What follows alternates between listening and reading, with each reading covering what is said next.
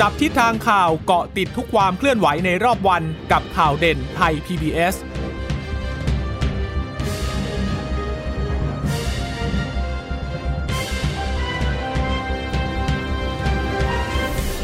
วัสดีค่ะ สวัสดีค่ะต้อนรับคุณผู้ฟังสู่ข่าวเด่นไทย PBS นะคะ เราพบกันเป็นประจำทุกวันจันทร์ถึงศุกร์บ่ายๆแบบนี้ค่ะ อัปเดตข้อมูลข่าวสารที่เกิดขึ้นในรอบวันนะคะ กับดิฉันจีราชาตาเอี่ยมรัศมีและคุณพึ่งนภาคล่องพยาบาลค่ะ ค่ะ สวัสดีคุณผู้ฟังทุกท่านนะคะ ที่รับฟังเราอยู่ผ่านทางสถานีวิทยุที่เชื่อมโยงสัญญาณจากไทย PBS นะคะ วันนี้ก็ต้องรอเออมติคอรมอนะคะว่าจะมีเรื่องของการเยียวยา หลังจากที่มีมาตรการยกระดับควบคุมการแพร่ระบาดโควิด -19 แล้วเนี่ยที่มีการปิดกิจการกิจกรรมนะคะห้ามผู้คนออกนอกเคหสถาน แล้วก็มีการลดเวลาการซื้อขายสินค้าต่างๆเนี่ยก็ส่งผลทำให้บางร้านบางสินค้าก็ต้องมีการ งดกิจกรรมตรงส่วนนี้ไปนะจะมีการเยียวยาอย่างไร รออยู่ จริง ๆ ร้องแต่เมื่อวานแล้วนะคะ คุณเจษตาคุณผู้ฟังคะซึ่งเนี่ยนายกเนี่ยมีการประชุมครมทีมเศรษฐกิจ ตั้งแต่เมื่อวานนี้แล้ว แต่ก็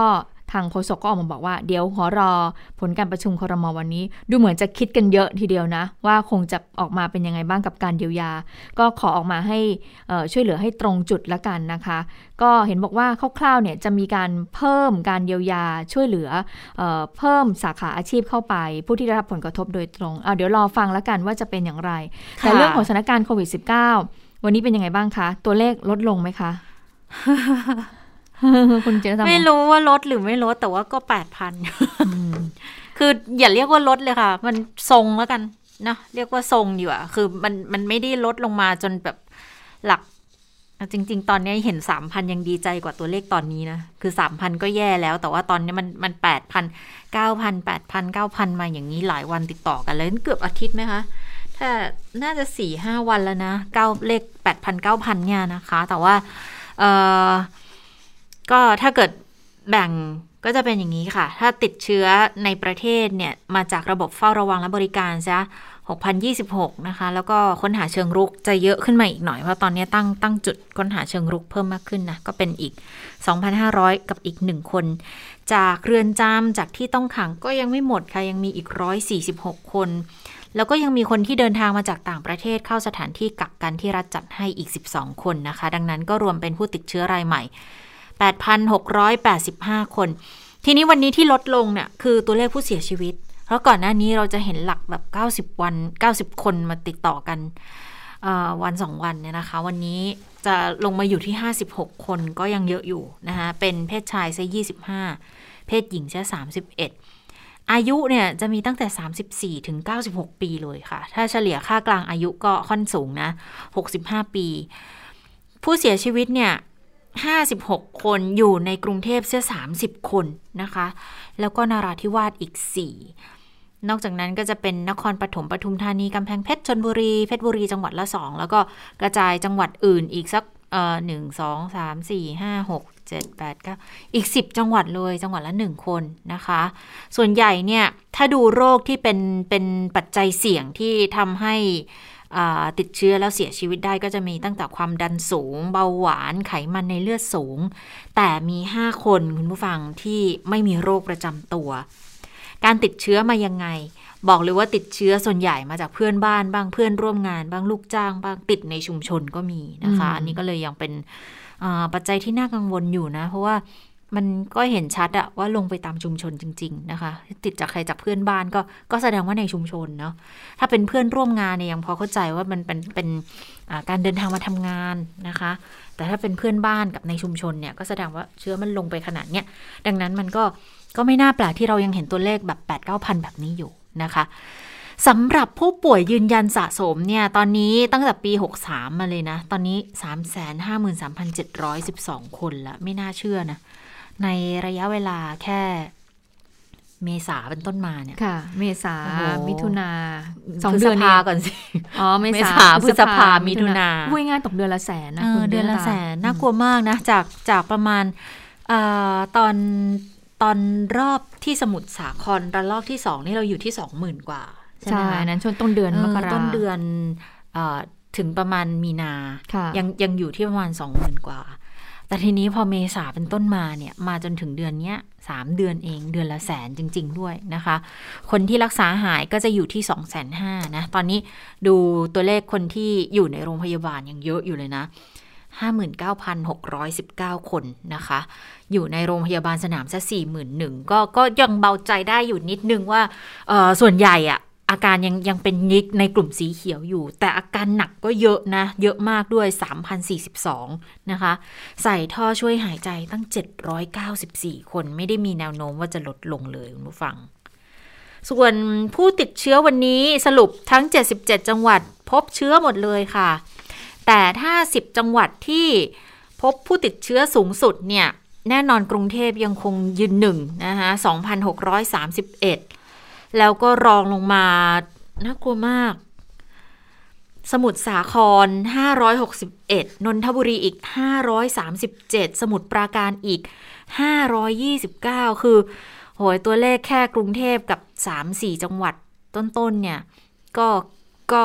ประมาณ1ใน3ของผู้ติดเชื้อทั้งหมดแล้วนะคะ แล้วยังมีที่ชนบุรีอีก 459ชนบุรีก็หนักเหมือนกันนะ พูดแล้วเนี่ย ก็เกือบเกือบ500เหมือนกันนะคะ ก็ศักยภาพเขาจะเพียงพอได้แค่ไหนตอนนี้ก็เห็นว่า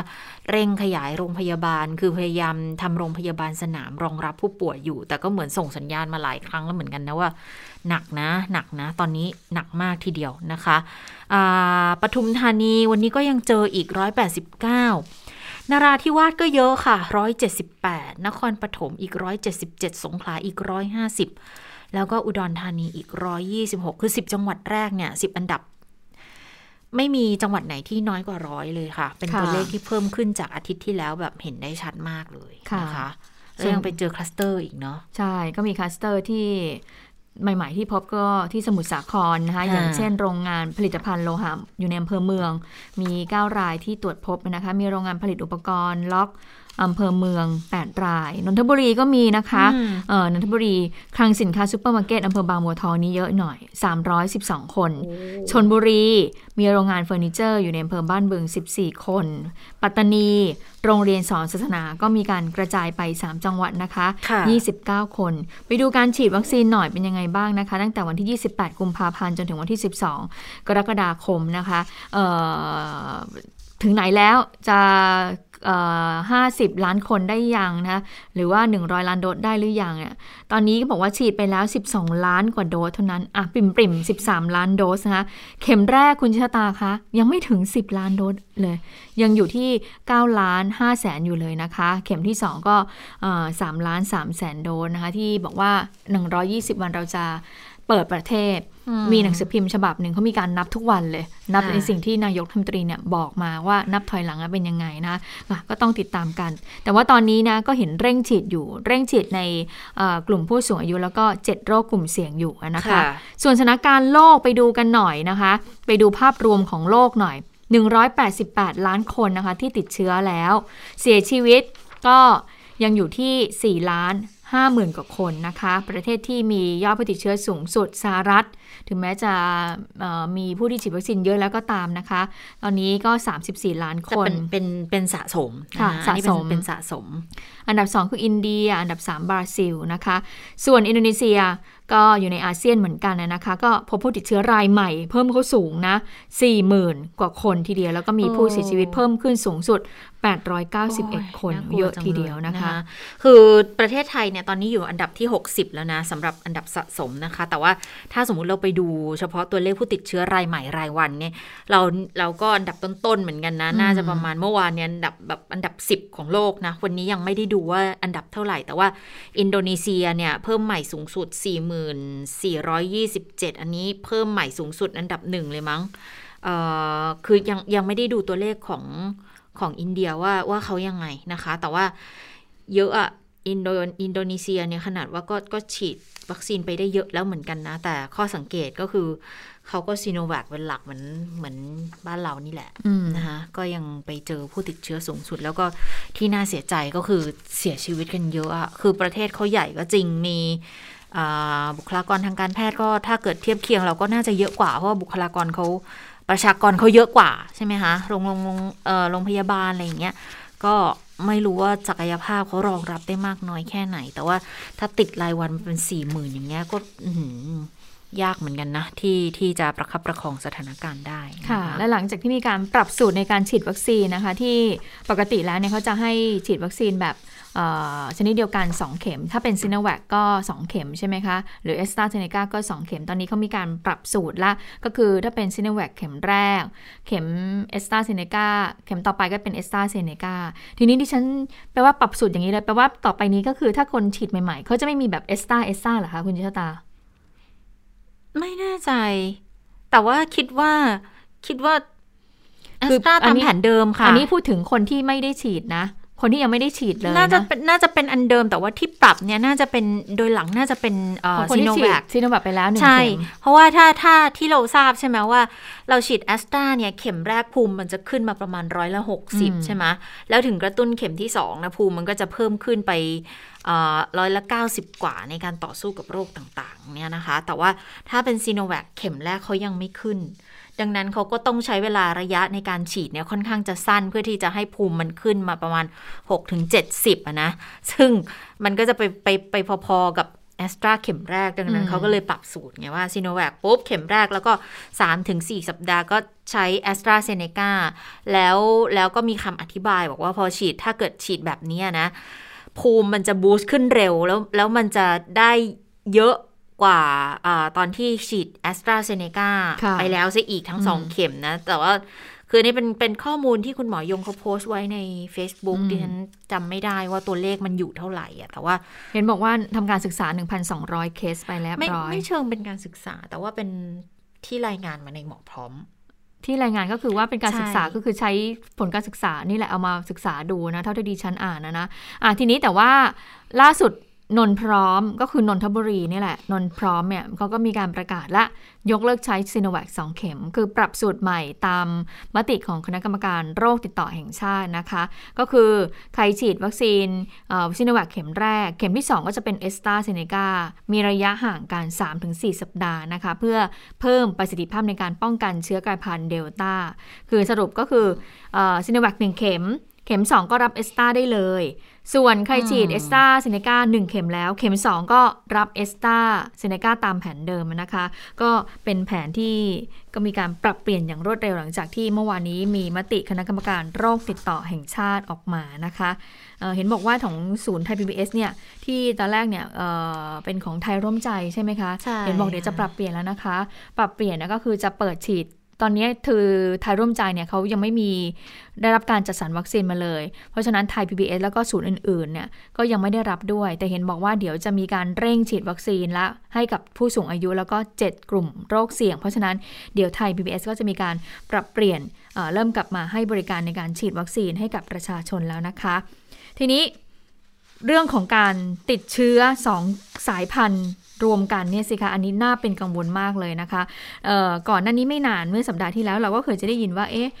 ที่ต่างประเทศเราเจอพบกรณีที่มีคนเนี่ยติดเชื้อ 2 สายพันธุ์เดียวกันนะคะ ก็คืออัลฟาหรือว่าเดลต้าล่าสุดก็มีข้อมูลออกมาบ้างแล้วว่าที่ไทยเนี่ยก็พบ เรื่องนี้ก็เลยมีการไปถามคุณหมอประสิทธิ์วัฒนาภาคณะบดีคณะแพทยศาสตร์ ศิริราชพยาบาลมหาวิทยาลัยมหิดลนะคะ ก็มีการตอบคำถามผู้สื่อข่าวกรณีที่ไปถอดรหัสพันธุกรรมในแคมป์คนงานพื้นที่กรุงเทพเนี่ยแล้วก็ไปพบว่ามี 7 คนค่ะ เป็นการติดเชื้อ 2 สายพันธุ์ ในคนคนเดียวกันเลยก็คือติดเชื้อสายพันธุ์เดลต้า แล้วก็สายพันธุ์ของอัลฟาก็คืออังกฤษนะคะ คุณหมอประสิทธิ์บอกว่าปรากฏการณ์นี้มันไม่เคย มันไม่ได้เพิ่งเกิดขึ้นในประเทศไทยนะ ประเทศอื่นก็พบแล้ว มีจำนวนน้อย 2-3 หลัก โดยรวมเนี่ยที่ยังไม่ได้พบเจอมากพอที่จะบอกรายละเอียดได้ว่า ปัจจัยอะไรที่ทำให้เกิดการติดเชื้อ 2 สายพันธุ์นี้ แล้วก็ไม่สามารถที่จะบอกได้ด้วยว่าการติดเชื้อ 2 สายพันธุ์นี้ มันจะมีการเปลี่ยนแปลงไปจากเดิมหรือไม่ คือโรคมันจะร้ายแรงกว่าเดิมหรือเปล่า อันนี้ไม่มีใครรู้เลย ไปฟังเสียงของคุณหมอประสิทธิ์วัฒนาภากันค่ะ ตอนนี้ยังไม่สามารถบอกได้ว่า คนเหล่านี้จะมีอะไรที่แตกต่างไปจากอื่นหรือไม่ยกตัวอย่างเช่นสองสายพันธุ์ซึ่งมีแต่ละสายพันธุ์จะมีลักษณะที่ไม่เหมือนกันเอิญไอโควิดสิบเพอเอิญเดลต้ากับแอลฟาเนี่ยมันคล้ายคลึงกันนะเอ่อก็คือมันแพร่กระจายได้เร็ว ความรุนแรงอาจจะไม่ได้สูงมากมายนะเราก็เลยจะไม่ได้เห็นว่าอาการอาการแสดงแตกต่างไปจากอื่นๆมากนะแต่ถ้าเกิดไปเจอไอ้สายพันธุ์ สองสายพันธุ์ที่พฤติกรรมมันต่างกันนะเช่นถ้าเกิดเผอิญไปเจอสายพันธุ์เบต้าแล้วมาเจอกับสายพันธุ์แอลฟาหรือสายพันธุ์เดลต้าอันนี้ยุ่งฉะนั้นตอนนี้ผมคิดว่าโลกใบนี้ตอนนี้ยังไม่มีใครรู้ ว่าการที่คนหนึ่งคนเจอสองสายพันธุ์แล้วมันจะมีผลกระทบ ในแง่ตัวบุคคลกับในแง่การแพร่ระบาดของโรคไม่น้อยแค่ไหน เพียงแต่โดยธรรมชาติแล้ว ถ้าไวรัสสองสายพันธุ์มาเจอกัน หากเกิดโอกาสที่มันเกิดมีการแลกเปลี่ยนรหัสพันธุกรรมนั้น มันอาจจะส่งผลเชิงบวกและเชิงลบอะไรก็ได้ดังนั้นตอนนี้ผมคิดว่า ก็มีทางเดียวตอนนี้เฝ้าติดตามดูคนเหล่านี้เอ่อเท่าที่ผมทราบคือคนงานหกเจ็ดคนที่เกิดสองสายพันธุ์ ก็ยังไม่ได้มีลักษณะอาการอะไรที่แตกต่างไปจากคนอื่นกำลังกำลังเฝ้าติดตามดูอยู่ครับ รวมทั้งติดตามดูในต่างประเทศด้วยนะ เป็นเรื่องใหม่จริง ๆ เลยเนาะโควิด -19 มีอะไรให้เรามา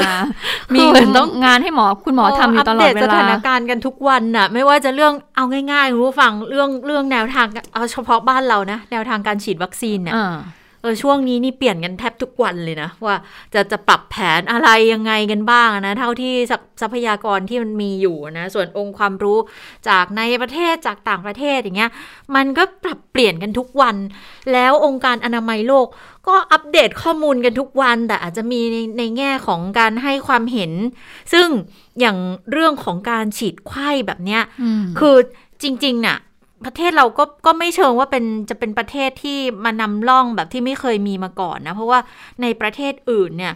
เขาก็ก็เคยมีมาแล้วเหมือนกันในลักษณะของ เข็มแรกเป็นแอสตราเข็มที่ 2 อาจจะเป็นไฟเซอร์ไปเลย อะไรแบบนี้คือไม่ใช่ว่าไม่เคยมีมาก่อนนะคะ เพียงแต่ว่ามันก็ขึ้นอยู่กับข้อมูลในในโลกแห่งความจริงก็คือ ข้อมูลที่ใช้จริงในแต่ละประเทศอะเพราะว่าอย่าลืมนะเราพูดกันมาตลอดว่าเออด้วยความที่มันเป็นโลกใหม่นะมันก็เหมือนแบบว่า พัฒนาองค์ความรู้ไปในระหว่างที่ใช้จริงอะก็เหมือนตอนนี้ก็เป็นเป็นเป็นอาพูดง่าย ๆ ก็เป็นหนูทดลองในมนุษย์กัน ไม่ว่าในประเทศไหนก็ตามนะนะ แต่ว่าด้วยความปลอดภัยมีมากน้อยแค่ไหน เราก็ไม่รู้อะเพราะมันก็ไม่เคยมีมาก่อนเหมือนกันนะนะ แต่ก็อาจจะด้วยความตั้งใจอยากจะให้มันมีภูมิที่ดีขึ้นในการที่จะป้องกันเชื้อโควิด -19 ไอตัวที่เป็นเชื้อกลายพันธุ์ต่าง ในเมื่อเรารู้แล้วว่าเออวัคซีนตัวเนี้ยประสิทธิผลมันอาจจะสู้ไม่สู้ดีนัก เมื่อมาเจอกับเชื้อเดลต้ามันก็อาจจะต้องปรับเปลี่ยนไปอันอื่น แต่ว่าพอมีแนวปฏิบัติใหม่ ๆ มา มันก็จะมีคำถามเพิ่มขึ้นอยู่ดีแหละค่ะว่าเอ๊ะสรุปไขว้แล้วปลอดภัยไหมหรืออมเข็มที่สามจำเป็นมากน้อยแค่ไหน อย่าง ก็จะมีการดึงข้อมูลจากสหรัฐอเมริกาใช่ไหมที่ไฟเซอร์ค่ะไปนำเสนอ บอกว่าเขาอยากจะจะฉีดเข็มที่สามไหมล่ะค่ะ แต่ถ้าเราดูนะว่าเอาประสิทธิภาพไฟเซอร์จริงๆสองเข็มเขาก็เขาก็ได้อยู่แล้วไงอืมดังนั้นประเทศที่เขาใช้ไฟเซอร์ทั้งสองเข็มเขาอาจจะมองว่า ก็ยังไม่ต้องฉีดหรอกอืมหรือองค์การอนามัยโลกก็มามา แสดงความเห็นบอกว่า คือประเทศอื่น บางประเทศเข็มแรกเขายังไม่ได้ฉีดเลยยูอย่าเพิ่งไปฉีดเข็มที่สามได้ไหมล่ะก็กระจายไปก่อนหรือยังไงมอะไรอย่างเงี้ย คือมันเป็นเป็นเป็นความขัดแย้ง คือเป็นเป็นความเห็นที่แตกต่างกันมันก็เกิดขึ้น หลากหลายตลอดนะอย่างเนาะอย่างของไทยเนี่ยตอนเนี้ยเองที่เออเรากำลังมีการพูดถึงเรื่องเข็มที่ 3 กันใช่ไหมคะตอนแรกๆเลยนะแล้วปรากฏว่าก็มีคุณหมอบางท่านก็บอกว่าโอ้ยจะให้ฉีดเข็มที่ 3 ให้กับเอ่อบุคลากรทางการแพทย์เลยเหรอ เพราะว่าตอนนี้เนี่ยเอ่อเรายังไม่มีวัคซีนมากพอประชชนทั่วไปยังไม่ได้กันเออเลยอะไรอย่างเงี้ยอย่างเมื่อสักครู่ที่เรารายงานไปเนี่ยเข็มแรกเนี่ยยังไม่ถึง 10 ล้านโดสอืมเลยที่เราตั้งเป้าเอาไว้ก็คือ 100 ล้านโดสใช่ไหมค่ะเพราะฉะนั้นเป็นแค่ 10%เท่านั้นเองทีนี้ก็คุณหมอบางท่านก็เลยบอกว่าเอ๊ะเพราะฉะนั้นควรจะ แล้วมาเจอสายพันธุ์กลายพันธุ์ด้วย เราควรจะฉีดวัคซีนปูพรมไปก่อนเออไหมปูพรมไปก่อนไหมให้กับเข็มแรกอย่างน้อยก็มีภูมิคุ้มกันที่อืมเอ่อกันตายได้กันเสียชีวิตได้อย่างนี้มาก่อนไหมอันนี้ก็เป็นสิ่งที่มีการคุยกันใช่แต่มาพอถึงวันนี้สถานการณ์ที่เราบอกว่าโอเคเรา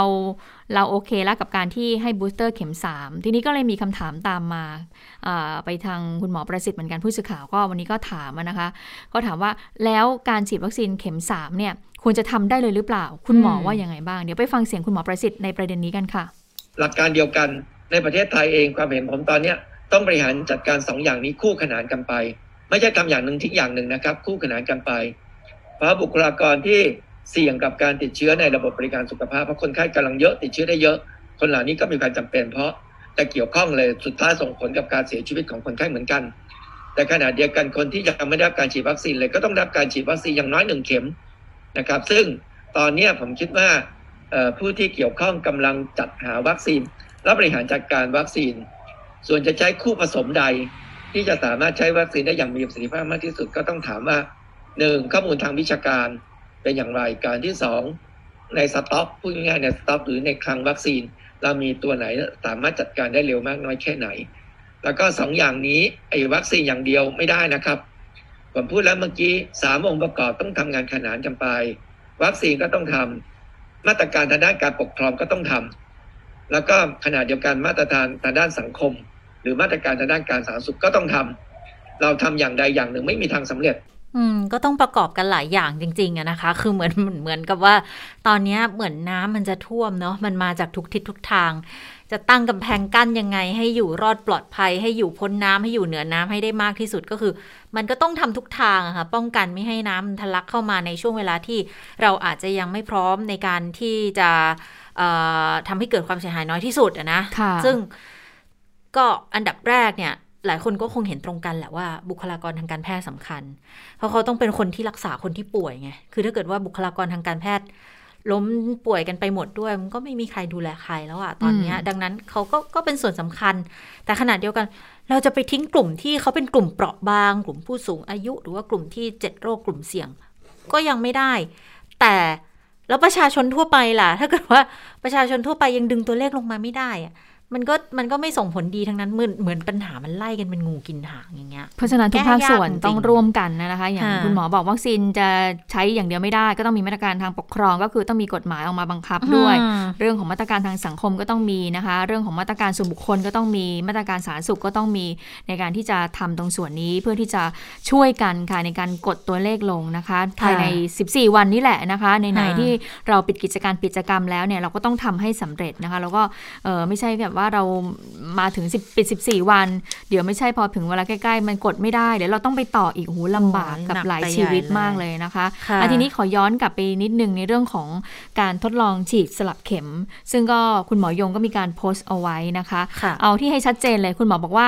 เรื่องนี้เนี่ยคือมีการศึกษาวิจัย คือนำไปสู่การปฏิบัติจริง ในเรื่องของการสลับชนิดวัคซีน ก่อนหน้านี้คุณหมอเคยบอกว่าที่มีการสลับเนี่ยตอนแรกๆ ก็คือเนื่องจากว่าบางคนเนี่ยฉีดซีโนแวคไปแล้วใช่ไหมคะอ่าแต่ปรากฏว่าเกิดการแพ้อืมพอการแพ้เนี่ยพอเข็มที่ 2เขาก็เลยต้องฉีดเอสตราเซเนกาให้กับเขาไปนะคะ ซึ่ง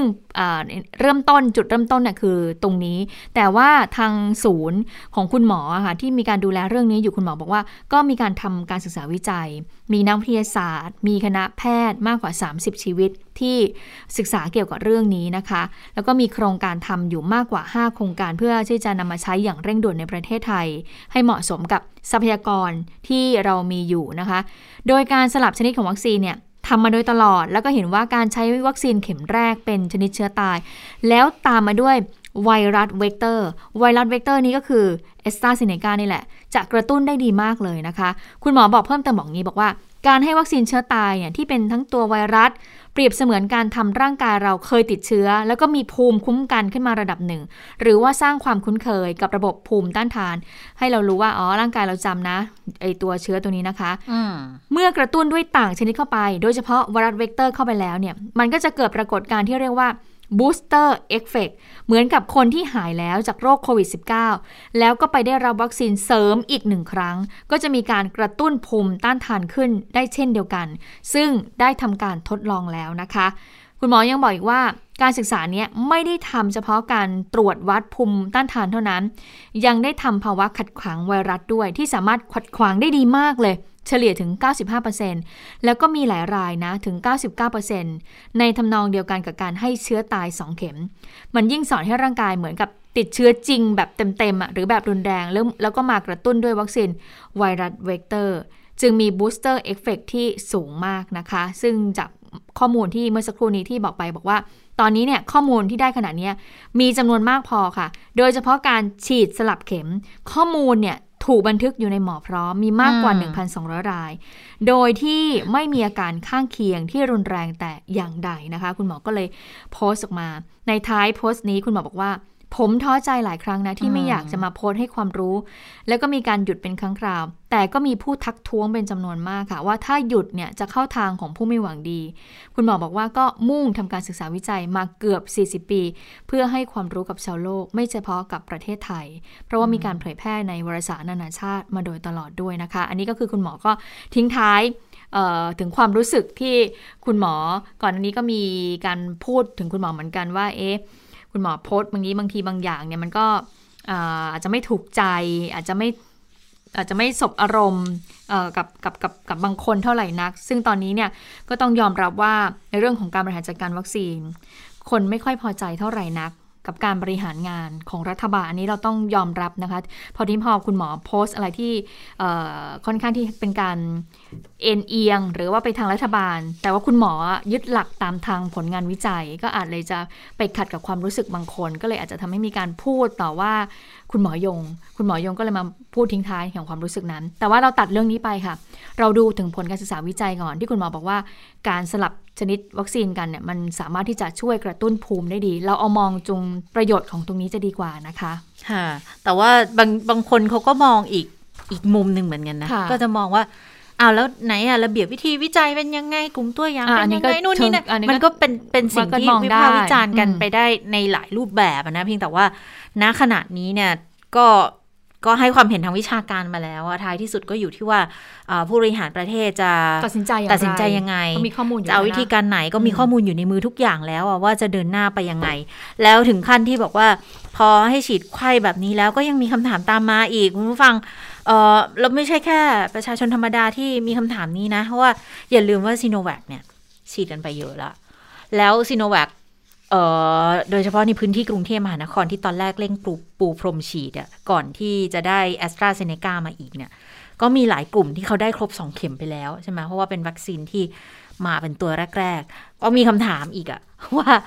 เออ แล้วแล้วคนที่ฉีดซีโนแวคครบ 2 เข็มไปแล้วอะถ้าเราไม่ใช่บุคลากรทางการแพทย์อย่างเงี้ย แล้วเข็มที่3เราควรจะต้องฉีดไหม หรือหรือถ้าฉีดแล้วจะให้ยังไงหรือว่าต้องต้องต้องดิ้นรนหากันเอาเอง จะเป็นแบบนั้นหรือเปล่า อันนี้เป็นคำถามจากหลาย ๆ คนรวมถึงหนึ่งในสสของพรรครัฐบาลด้วยนะคะคุณพิมรพีพันชาติวิพันวิชาติกุลสสบัญชีรายชื่อของประชาธิปัตย์เขาพูดเรื่องนี้ด้วยเหมือนกัน คือเขาเขามองในแง่บอกว่า ตอนนี้เนี่ยคือมาตรการออกอะไรออกมาก็มักจะช้าไปก้าวหนึ่งเสมออย่าง โฮมควอรันทีนแล้วข้อควอรันทีนซึ่งเขาก็เทียบเคียงบอกอย่างกระบี่เขาเดินหน้าแล้วข้อควอรันทีนมานานแล้ว นโยบายที่รัฐออกมาเนี่ยมันช้ากว่าการจัดการของโลก ก็เลยต้องไปถามโรงแรมด่านหน้าต่างๆ ที่เขามีจังหวัดท่องเที่ยวมากมายเนี่ยว่าเรื่องความปลอดภัยจะเป็นยังไงบ้าง อย่างภูเก็ตเนี่ยฉีดซิโนแวคสองเข็มไปแล้ว แต่ล่าสุดรัฐก็ออกมา พูดในเรื่องของการไข้วัคซีนมันมันเป็นการยอมรับแหละว่า ฉีดสองเข็มภูมิมันยังได้ไม่เต็มที่ หรือว่าภูมิมันก็ลดลง แล้วต้องมี boost เข็มสามมาอีกไหม แล้ว หรือว่ากรณีที่ให้ฉีดแอสตราเซเนกามาด้วยเนี่ย คือเขาก็เลยมองในแง่บอก แล้วการสร้างความเชื่อมั่นหลังจากเนี้ยจะทำยังไง คนที่ฉีดวัคซีนเซโนแวคสองเข็มไปแล้วเนี่ย ต้องได้รับเข็มที่ 3 จากรัฐบาลให้จัดหามาไหมหรือว่าต้องต้องพึ่งตัวเอง รัฐบาลควรจะต้องคิดไปข้างหน้าต้องหาคำตอบให้กับประชาชน ก่อนที่ประชาชนจะถาม ดังนั้นทุกนโยบายที่ออกมาต้องมีคำตอบที่ชัดเจน ไม่ใช่ตามแก้ภายหลัง อันนี้จะยิ่งบั่นทอนความเชื่อมั่นของประชาชนที่มีต่อรัฐบาลนะคะนี่ก็เลยเป็นคำถามมาจากทางสสประชาธิปัตย์ด้วยเหมือนกันนะว่า อะไรของกลุ่มที่ซีโนแวคสองโดสไปแล้วเนี่ยยังไงต่อ ซึ่งอันนี้เนี่ยก็คุยคุยกันในในไทย PBS อยู่เหมือนกันนะ เพราะหลายคนก็ซีโนแวคสองเข็มไปแล้วด้วยความที่ ระยะในการฉีดอะค่ะ เวลาเขาทิ้งช่วงเวลาในการฉีดมันมันแค่ประมาณไม่เกินหนึ่งเดือน ดังนั้นก็ครบไปก่อนหน้านี้แล้วไง แล้วตอนนี้มันก็เริ่มมีผลการศึกษาที่ชัดเจนออกมาแล้วว่า เออล่าสุดเมื่อสักครู่นี้เห็นจะมีของสถาบันวิจัยในประเทศนี่แหละค่ะ ที่บอกว่าทุกๆ 40 วันน่ะภูมิจากจากซีโนแวคจะค่อยๆ ลดลงอะ เออ มันก็เริ่มทำให้เกิดความไม่มั่นใจแล้วว่า เออ จะจะยังไง แต่ จริง ๆ เมื่อวานที่คุณอนุทินแถลงที่บอกว่าให้ไข้เข็มใช่ไหมคะที่มีเรื่องวัคซีนบูสต์เข็มที่ 3 บุคลากรทางการแพทย์ ทั้งตัวของให้แอสตราแล้วก็ให้ตัวของ mRNA ถ้าถ้ามีมานะคะแล้วก็ในกรณีไข้เข็มฉีดเนี่ย แต่ในกรณีของ 2 เข็มไปแล้วเนี่ย อันนี้ยังไม่พูดถึงเนาะก็เลยเป็นคำถามอยู่เหมือนกันว่า เอสรุปจะเป็นยังไง แต่อย่างที่เราบอกว่าตอนนี้นโยบายวัคซีนอะเหมือนเหมือนจะเปลี่ยนกันไปอยู่ตลอดดังนั้นก็อาจจะต้องรออัปเดตก่อน เพราะว่าเบื้องต้นเนี่ยเขาก็คงมองว่าในแง่ของจัดความสำคัญนะคะ เพราะว่าท้ายที่สุดแล้วเนี่ยเมื่อสถานการณ์มันรุนแรงมากขึ้น ทุกอย่างมันต้องขึ้นอยู่กับการจัดลำดับความสำคัญละ ว่าจะต้องให้ความสำคัญในการดูแลในกลุ่มไหนก่อนเป็นพิเศษด้วยหรือไม่นะ อันนี้ก็เลยกลายเป็นอีกหนึ่งประเด็นที่ก็คงจะต้องรอแต่ว่า เชื่อเลยว่าหลายคนที่ฉีดซีโนแวคไปแล้วเนี่ย ตอนนี้อาจจะไปเล่นจองวัคซีนทางเลือกตัวเลือกอะไรกันไป เยอะแล้วเหมือนกันนะค่ะเพราะว่าก็ก็ คือถ้าถ้าเรายังไม่ชัดเจน เราก็ต้องหาทางแบบป้องกันตัวเองก่อน ในเมื่อมันก็ค่อนข้างจะมีข้อมูลการวิจัยออกมาเยอะแล้วว่าภูมิมันจะค่อยๆถอยลงเอาง่ายๆเลยรัฐมนตรีอนุทินเนี่ยฉีดซีโนแวคนะจำได้ไหมเพราะว่าตอนแรกซีโนแวคสสรัฐมนตรีอะไรที่อายุยังไม่ถึงหกซีโนแวคหมดใช่เพราะฉะนั้นก็มีอย่างน้อยๆก็มีสสกลุ่มสสรัฐมนตรีมีนักข่าว ที่ต้องทำงานอยู่ในทำเนียบอันนี้เราเราชัดเจน เพราะว่า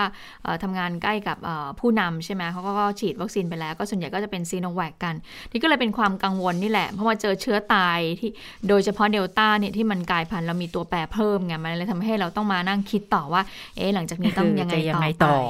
แต่ทีนี้เรื่องของการตรวจ คัดกรองโควิด -19 ไม่รู้ว่าสถานการณ์หลังจากนี้เนี่ยมันจะดีขึ้นหรือเปล่านะคะะแต่แต่ว่าเบื้องต้นเนี่ยทางผู้บริหารหรือฝ่ายที่เกี่ยวข้องคงคิดแล้วแหละว่า การที่มี อะไรนะคะ antigen test ใช่ไหมในการตรวจคัดกรองจาก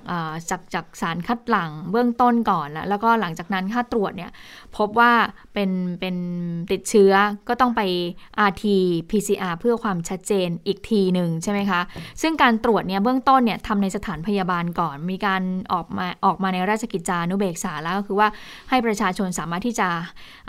จัดหาชุดตรวจเนี่ย มาตรวจเองได้ แต่ว่าเบื้องต้นตอนนี้ยังไม่มีนะคะ ต้องไปตรวจที่สถานพยาบาลหรือว่าจุดที่เขามีการเปิดให้มีการตรวจแบบแบบเร็วก่อน คือให้ผลเร็วประมาณ 30 นาที จากเดิมถ้า RT-PCR บางที่ก็ใช้เวลาประมาณ 1-2 วันในการที่จะแจ้งผลให้กับผู้ที่ตรวจนั้นได้รับรู้ คือข้อดีมันก็คือก็คือดีแหละก็คือว่า รวดเร็วทำให้รู้ว่าติดไม่ติด ถ้าติดปุ๊บก็กักตัวเลย แต่ถ้าไม่ติดก็อย่าเพิ่งชะล่าใจ เพราะว่าถ้าเกิดเรารู้ว่าประเมินตัวเองว่าเรามีความเสี่ยงสูงใช่ไหมคะในการที่เราไปอยู่ใกล้ชิดกับผู้ป่วยโควิด เราก็ต้องมีการกักตัวก่อนและหลังจากนั้นก็ค่อยไปตรวจเชื้อหาซ้ำเพิ่มนะคะตรวจเชื้อเพิ่ม ทีนี้วันนี้ผู้สื่อข่าวของเราก็เลยไปเซอร์เวย ในการตรวจสอบว่ามีผู้คนเนี่ยมามาตรวจแบบอย่างนี้มากน้อยแค่ไหนกับ antigen test kit นี้ ปรากฏว่าก็ทยอยเข้ามาเรื่อยๆ เลยค่ะ โดยบางส่วนก็บอกว่าเหมือนเดิมค่ะ ก็คืออยากจะเอาผลตรวจเนี่ยรีบเอาผลตรวจเนี่ยไปให้กับนายจ้าง ไปฟังเสียงแรงงานคนหนึ่งค่ะ ข้อดีคือเราเอาผลไปให้เจ้านายอะค่ะ เราก็ได้ทำงาน เพราะเมื่อวานที่มาแล้วคิวไม่ทันรอบหนึ่งวันนี้ก็เลยมาใหม่ค่ะ เว้นระยะห่างค่ะทุกคนได้ตรวจเหมือนกันหมดนะว่าถ้ากรณีแบบเราติดอะเราจะต้องกลับไปดูแลตัวเองที่บ้านกักตัวที่บ้านมีขั้นตอนยังไงบ้างเราพอทราบไหมคะก็ขั้นตอนแรกก็คือหนึ่งเราเว้นระยะห่างกับคนที่อยู่ใกล้เราให้มากที่สุด เพราะอย่างน้อยพี่อะดื่มสมุนไพรมาตลอดอยู่แล้วค่ะชีวิตพี่ดูแลตัวเองมาอย่างดีค่ะ ก็เลยคิดว่าเราก็ดื่มสมุนไพรของไทยรอไปก่อน ที่จะทำทานเองอะไรเองหมดเลยทุกอย่าง แล้วในบ้านเรานี่เราอยู่กันกี่คนพี่พี่ช่างห้องอยู่พี่ช่างห้องอยู่คนเดียวค่ะ เลี้ยวซ้ายหาที่นั่งก่อนนะคะพร้อมค่ะพร้อม เพราะเราก็ต้องให้คนอื่นปลอดภัยด้วยค่ะ ถ้าสมมติกรณีเราต้องกักตัวที่บ้านรักษาที่บ้านเนี้ยค่ะ เราดูแลตัวเอง ก็เหมือนที่โซเชียลเขาลงเราดูแลตัวเองยังไงเขาก็บอกหมดเพราะว่าพี่ก็ดูข่าวโซเชียลตลอดเวลาอยู่แล้ว ค่ะ ยังมีอยู่ศูนย์ศูนย์หนึ่งนะคะ ที่ร่วมกับสปสชนะคะในการตรวจคัดกรองโดยใช้ชุดตรวจโควิด -19 antigen test kit นะคะก็คือที่มหาวิทยาลัยมหิดลนะคะ ก็วันแรกๆเนี่ยของการตรวจก็พบว่ามีคนจองคิวกันเต็มเลยนะคะ ทางมหาวิทยาลัยมหิดลก็เลย เดี๋ยวจะมีการขยายคนที่ได้รับ เข้าตรวจเนี่ยเพิ่มมากขึ้น จะพยายามทำให้ได้วันละหมื่นคนนะคะ ทีนี้เมื่อเข้ารับการตรวจแล้ว ผลพบว่าติดเชื้อแล้วยังไง ก็ผมเห็นบอกว่าก็จะอย่างเบื้องต้นเนี่ยวันที่ 12 กรกฎาคม ก็เริ่มดำเนินการวันแรกก็คือทำไปแล้วตั้งแต่เมื่อวานนี้ที่ศูนย์ราชการแจ้งวัฒนะ มีผู้เข้ารับการตรวจ 700 กว่าคนค่ะ ทั้งจากคนที่ลงทะเบียนแล้วก็ walk in เข้ามา ซึ่งหากพบผลเป็นบวกนะคะ ก็คือติดเชื้อเนี่ย ก็จะหลังจากนั้นเนี่ยสปสช ก็จะมีการจับคู่กับคลินิกชุมชนอบอุ่นใกล้บ้านค่ะ เพื่อที่จะดูแลที่บ้านหรือที่ชุมชนต่อไปนะคะ และในวันนี้ก็เห็นว่าจะมีการเพิ่มการตรวจ อีกประมาณ 1,500 รายนะคะก็จะพยายามตรวจให้ได้มากที่สุดก็บอกว่าขณะนี้เนี่ยมีประชาชนเนี่ยสนใจลงทะเบียนเข้ามาแล้วกว่า 10,000 คนทีเดียวนะคะ คือศูนย์ของสปสชเขาหลักๆเขาจะมีอยู่ 4 จุดนะคะก็จะมีที่เนี่ยศูนย์ราชการแจ้งวัฒนาเนี่ยจุดหนึ่งมีสนามกีฬาทูปเตมีจุดหนึ่งมีราชมังคลากีฬาสถานจุดหนึ่งแล้วก็นั่นสิอีกจุดหนึ่งอยู่ที่ไหนนะ จะมีคือคือจะมีสี่จุดแล้วตั้งเป้าให้ได้สูงสุดนะ ถ้าเกิดว่าทำได้สูงสุดเนี่ย ก็จะเป็นจุดละสามพันแต่ทีนี้บางจุดในช่วงแรกๆค่ะ ก็ยังทำได้ไม่เต็มศักยภาพสามพันนะ ก็คืออยู่ที่ตอนนี้จะรู้รู้สึกจะอยู่ที่พันห้าถึงสองพันอยู่นะคะ ดังนั้นก็เดี๋ยวอาจจะต้องคอยติดตามสถานการณ์หน่อยละว่า จะมีการเพิ่มมีการเเพิ่มจุดไหมหรือว่า ขยายวันในการตรวจไหมนะคะอีกจุดหนึ่งที่นี่ค่ะ สนามฟุตบอลกองพล ปตอ ที่เกียรกายเขตดุสิตอ๋อแต่เขาจะเริ่มวันที่ 14 กรกฎาคมก็จะเป็น 4 จุดนะ แล้วก็ถ้าได้เต็มศักยภาพก็จะได้วันละ 13,000 คน จุดนี้ส่วนใหญ่ก็จะใช้เป็นเครื่องแอนติเจนเทสคิดเนี่ยนะคะ เป็นแบบ rapid test ก่อน แล้วถ้าเจอคนที่ ผลเป็นบวกค่อยเอามา RT-PCR ทีหนึ่งเพื่อให้เกิดความชัดเจนนะ อย่างที่ศูนย์ราชการเมื่อวานเนี่ยตรวจไป 709 จริง ๆ เขาให้คิวแค่ 500 นะ แต่ได้ไป 709 แล้วไปเจอซะ 53 นะคะ ก็เลยจับคู่คลินิกชุมชนอบอุ่นส่วนใหญ่แล้วจะให้เป็นลักษณะของโฮมไอโซเลชันเลยนะคะ หรือว่า ไม่งั้นก็ถ้าเกิดไปไปชุมชนน่ะถ้าเกิดลงพื้นที่ชุมชนแล้วเจอเนี่ย ก็จะเป็นในลักษณะของ community isolation หรือว่าโรงพยาบาลสนามในชุมชนนะ มีหลายชื่อเรียกมากเลย แต่โดยสรุปก็คือ ก็เป็นอยู่กับที่อยู่ที่บ้าน แล้วก็ให้คลินิกชุมชนเป็นคนรับผิดชอบ ทีนี้ในด้านของแนวทางเนี่ย เพิ่มเติมจะเป็นยังไง เดี๋ยวฟังคำชี้แจงจากทางนายแพทย์เจเดตธรรมทัศน์อารีเลขาธิการสปสชกันนิดนึงค่ะ วันนี้ก็กำลังจะเร่งนะครับ ในการที่จะระดมคลินิกชุมชนอุ่นที่มีความต้องการที่จะรับคนไข้ไปดูแลนะครับในการที่จะเชื่อมกับตัวคนไข้อยู่นะครับ ก็เมื่อวาน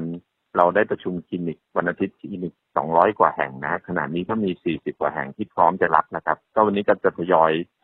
เชื่อมผู้ป่วยกับคลินิกชุมชนอบอุ่นนะครับผม ค่ะ อาจารย์คะแล้วส่วนคลินิกเขาภารกิจเขาหลัก ๆ มีอะไรบ้างคะครับผมก็คือภารกิจหลัก ๆ เลยก็คือมีการทำวิดีโอคอลอย่างน้อยวันละสองครั้งที่เพื่อเป็นเหมือนการเยี่ยมผู้ป่วยนะครับ เพื่อสักถามอาการแล้วก็ต้องมีการเตรียมอุปกรณ์ให้กับผู้ป่วย ก็คืออุปกรณ์สองอย่างที่เรากำหนดไว้ก็คือเรื่องเครื่องวัดอุณหภูมิ เครื่องวัดออกซิเจนในเลือดนะครับ แล้วก็มีการจัดยาส่งไปให้ผู้ป่วยนะครับ ก็ อ่าแล้วก็อีกอันหนึ่งก็คือดูแลเรื่องอาหารวันละสามมื้อครับผมอันนี้ก็เป็นสี่กิจกรรมที่อ่าไม่ว่าจะเป็นคลินิกโรงพยาบาลหรือว่าหน่วยใดที่จะรับดูแลในลักษณะโฮมไอโซเลชันจะต้องเต็ม สี่อย่างนี้ครับผมอืมแต่ใครที่เป็นโฮมไอโซเลชันต้องเป็นเป็นผู้ป่วยที่ไม่แสดงอาการหรือว่ามีอาการน้อยคือเขียวจางๆนะ ถ้าเป็นแบบว่าเขียวเข้มๆเนี่ยก็ก็ไม่ไม่ไม่น่าจะไหวละนะคะเพราะว่ากลัวถ้าเกิดเชื้อลงปอดไปให้อยู่ที่บ้านรอเตียงนานๆ มันก็ไม่ค่อยดีเหมือนกันนะมันจะกลายไปเป็นสีเหลืองได้ ด้วยเหมือนกันนะคะ ดังนั้นก็ต้องอค่อนข้างที่จะต้องต้องดูแลกันเยอะนิดนึงนะณขณะนี้ แล้วก็มีอีกเบอร์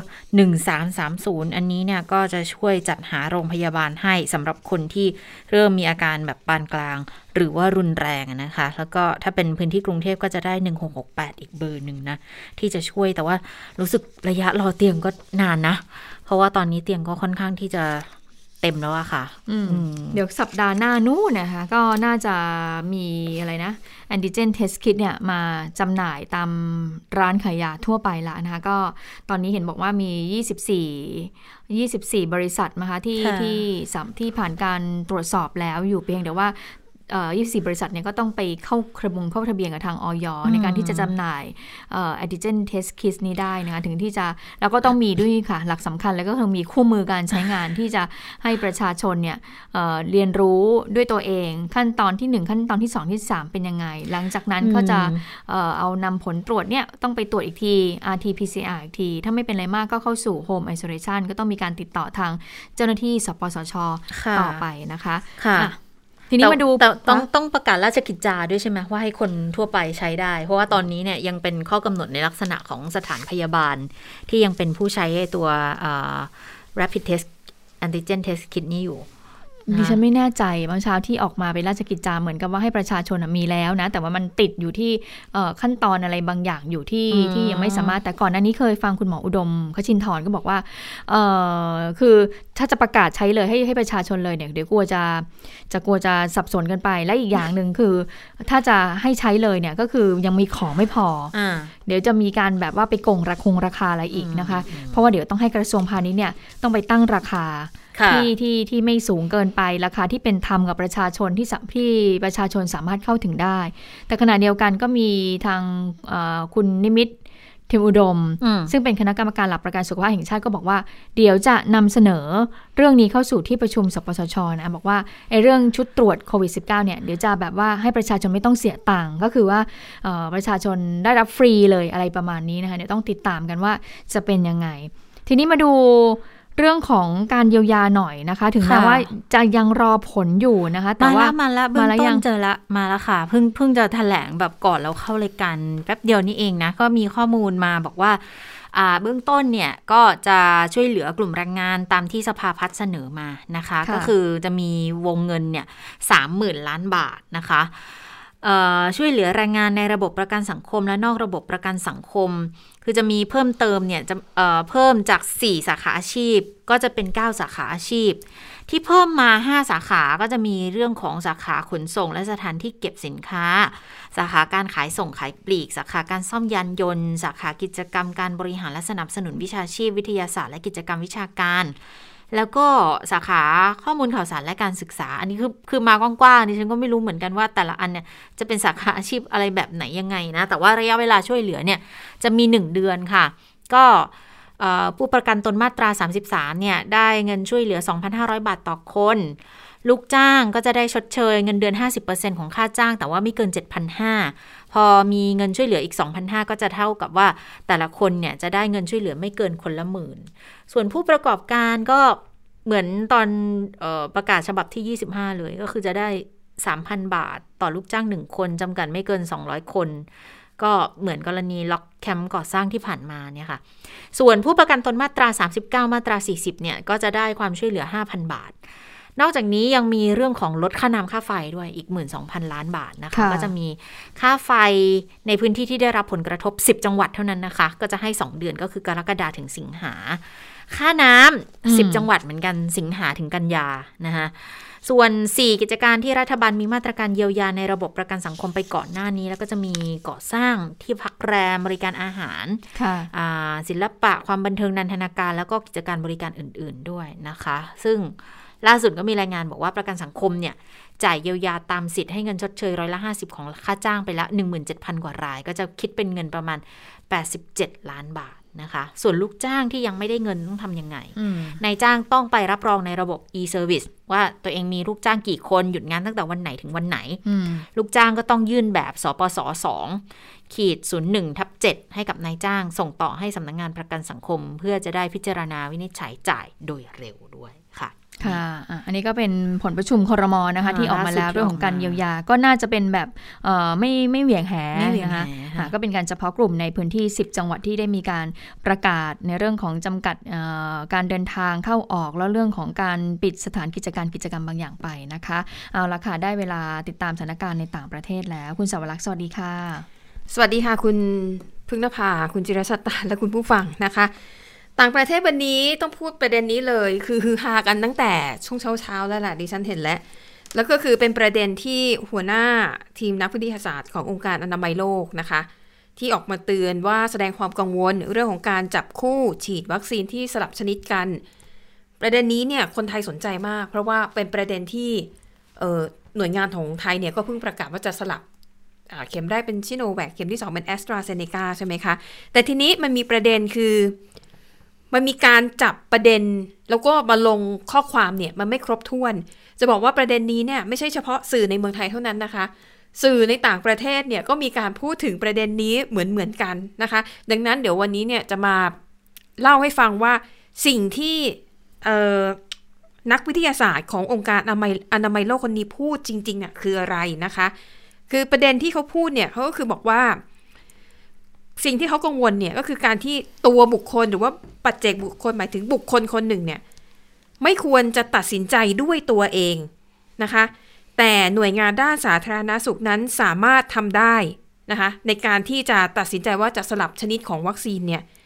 เนื่องจากว่าหน่วยงานด้านสาธารณาสุขนั้น จะยึดเอาตามหลักฐานข้อมูลทางวิทยาศาสตร์ที่มีอยู่ แต่อย่างไรก็ดี ข้อมูลเกี่ยวกับการผสมแล้วก็จับคู่วัคซีนต่างชนิดเนี่ย ปรากฏว่าผลการศึกษา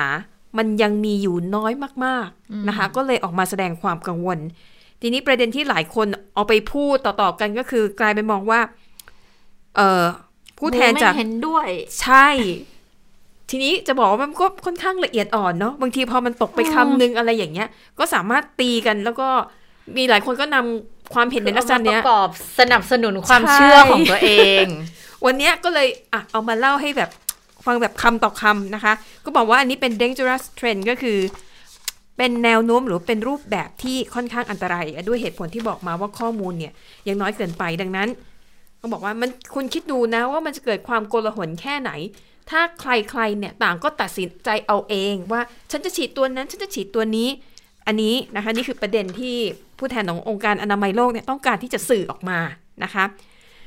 เรื่องต่อไปฉันจะฉีดตัวนั้นฉันจะฉีดตัวนี้คือหมายความว่าประชาชนเลือกเองย่าถูกต้องนี้หรืเปล่าอันเนี้ยใช่ไหมเขาบอกไม่ได้เลยนะ อันตรายอืมแต่ถ้ามันเป็นคำแนะนำหรือว่าเป็นคำสั่งจากหน่วยงานด้านสาธารณอ่าฮะสุข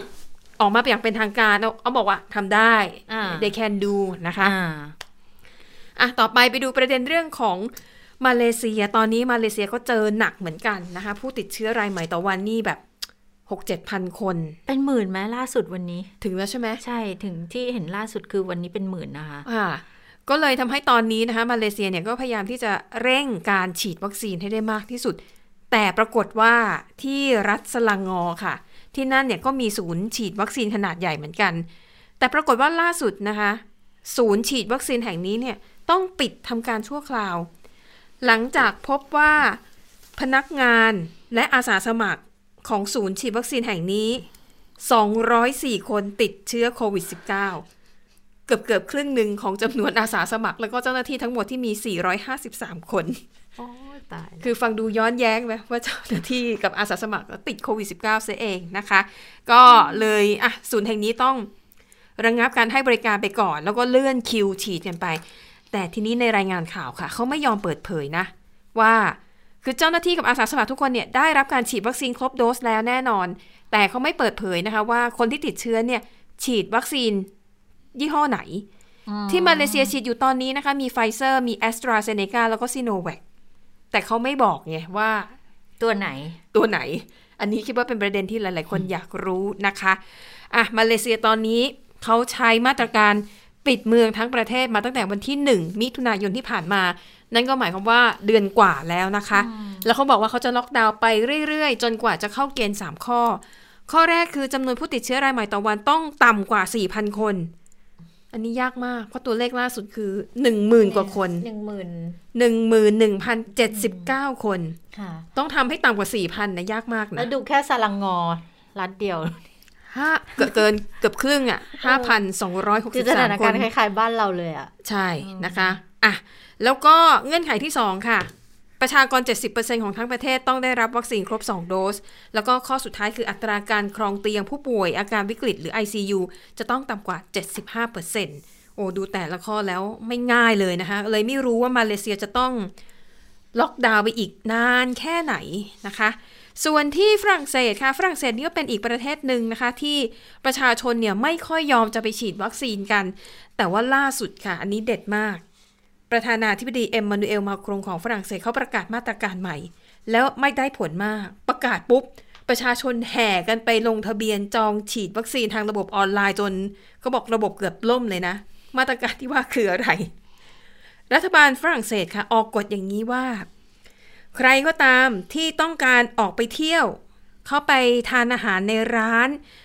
เข้าไปนั่งดื่มตามคาเฟ่ต่างๆ หรือต้องการเดินทางด้วยรถไฟระยะทางไกลๆ คือข้ามจังหวัดหรือข้ามเมืองนะคะ หรือจะเข้าไปช้อปปิ้งในห้างสรรพสินค้าจำเป็นจะต้องโชว์ใบรับรองสุขภาพ นั่นคือ รับรองว่าคุณฉีดวัคซีนแล้ว หรือคุณมีผลการตรวจโควิด -19 ที่เป็นลบนะคะ ซึ่งนโยบายนี้เนี่ยจะใช้กับคนที่ต้องการเข้าไปร่วมในงานเทศกาลต่างๆ เข้าไปในโรงละครโรงภาพยนตร์นะคะ ปรากฏว่าพอออกนโยบายนี้ขึ้นมาค่ะ มีประชาชนนะคะ แห่เข้าไปจองทะเบียนฉีดวัคซีนผ่านระบบออนไลน์เขาบอกหนึ่งนาทีมีคนเข้าไปจองเนี่ยสองหมื่นรายการคือสองหมื่นคนด้วยกันนะคะแล้วก็บอกว่าในเวลาไม่ถึงกับยี่สิบสี่ชั่วโมงอะ่ะมีคนจองลงทะเบียนเก้าแสนสองหมื่นหกพันคน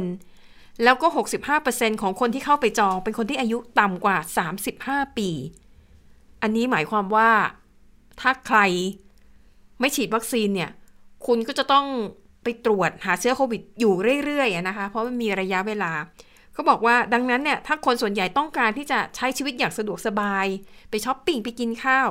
สู้คุณไปฉีดวัคซีนให้ครบดีกว่า มันง่ายกว่า ง่ายกว่าที่จะต้องไปคอยตรวจหาเชื้อโควิด -19 บ่อยๆ นะคะ เพื่อที่จะเอาผลการตรวจเนี่ย มา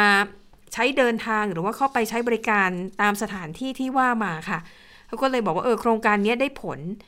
แต่ในขณะเดียวกันนะคะ ก็มีหลายคนนะคะออกมาวิจารณ์ว่า นโยบายของรัฐบาลฝรั่งเศสในครั้งนี้เนี่ยเหมือนกับเป็นการเลือกปฏิบัติ เป็นการบังคับไกลๆว่าให้คนเนี่ย จะต้องเข้าไปฉีดวัคซีน แต่รัฐบาลก็ยืนยันนะคะ บอกว่านี่ไม่ใช่การบังคับนะ เพียงแต่ว่าถ้าคุณรู้สึกว่าคุณอยากใช้ชีวิต สะดวกสบายมากขึ้น ก็ไปฉีดวัคซีนแค่นั้นเอง แล้วก็ฉีดฟรีด้วย รัฐบาลก็ไม่ได้เก็บเงินซะหน่อยนะคะ อันนี้บอกก็เป็นทางเลือกประชาชนเลือกได้นะ ไม่ได้บังคับ เพียงแต่ว่าถ้าไม่ฉีดก็ใช้ชีวิตลำบากนิดนึงก็เลือกเอาเองแล้วกันนะคะ ปิดท้ายไปดูข่าวเศร้าที่ประเทศอิรักค่ะ ปรากฏว่าเกิดเหตุเพลิงไหม้นะคะ โรงพยาบาลในส่วนของผู้ป่วยโควิด -19 ซึ่งในส่วนนี้เนี่ยมีผู้ป่วยนะคะ เข้ารับการรักษาตัว 70 คน เหตุการณ์ที่เกิดขึ้นทำให้มีผู้เสียชีวิตถึง 64 คนด้วยกันนะคะ สาเหตุมาจากถังออกซิเจนระเบิด แล้วก็เหตุการณ์เกิดขึ้นในเมืองนาซิริยะนะคะ ทางตอนใต้ของอิรัก แล้วเขาบอกว่าเหตุการณ์ในลักษณะนี้เกิดขึ้นเป็นครั้งที่ 2 ในระยะเวลา 3 เดือนนะคะ ก็เรียกร้องให้ทางการเนี่ยเร่งสอบสวนว่าเหตุการณ์ในลักษณะนี้มันเกิดขึ้นได้อย่างไรเพื่อป้องกัน ไม่ให้เกิดเหตุโศกนาฏกรรมซ้ำรอยขึ้นมาอีกครั้งหนึ่งค่ะ ค่ะ และทั้งหมดก็คือข่าวเด่นไทย PBS ในวันนี้นะคะ เราทั้ง 3 คนลาไปก่อน สวัสดีค่ะ สวัสดีค่ะ สวัสดีค่ะ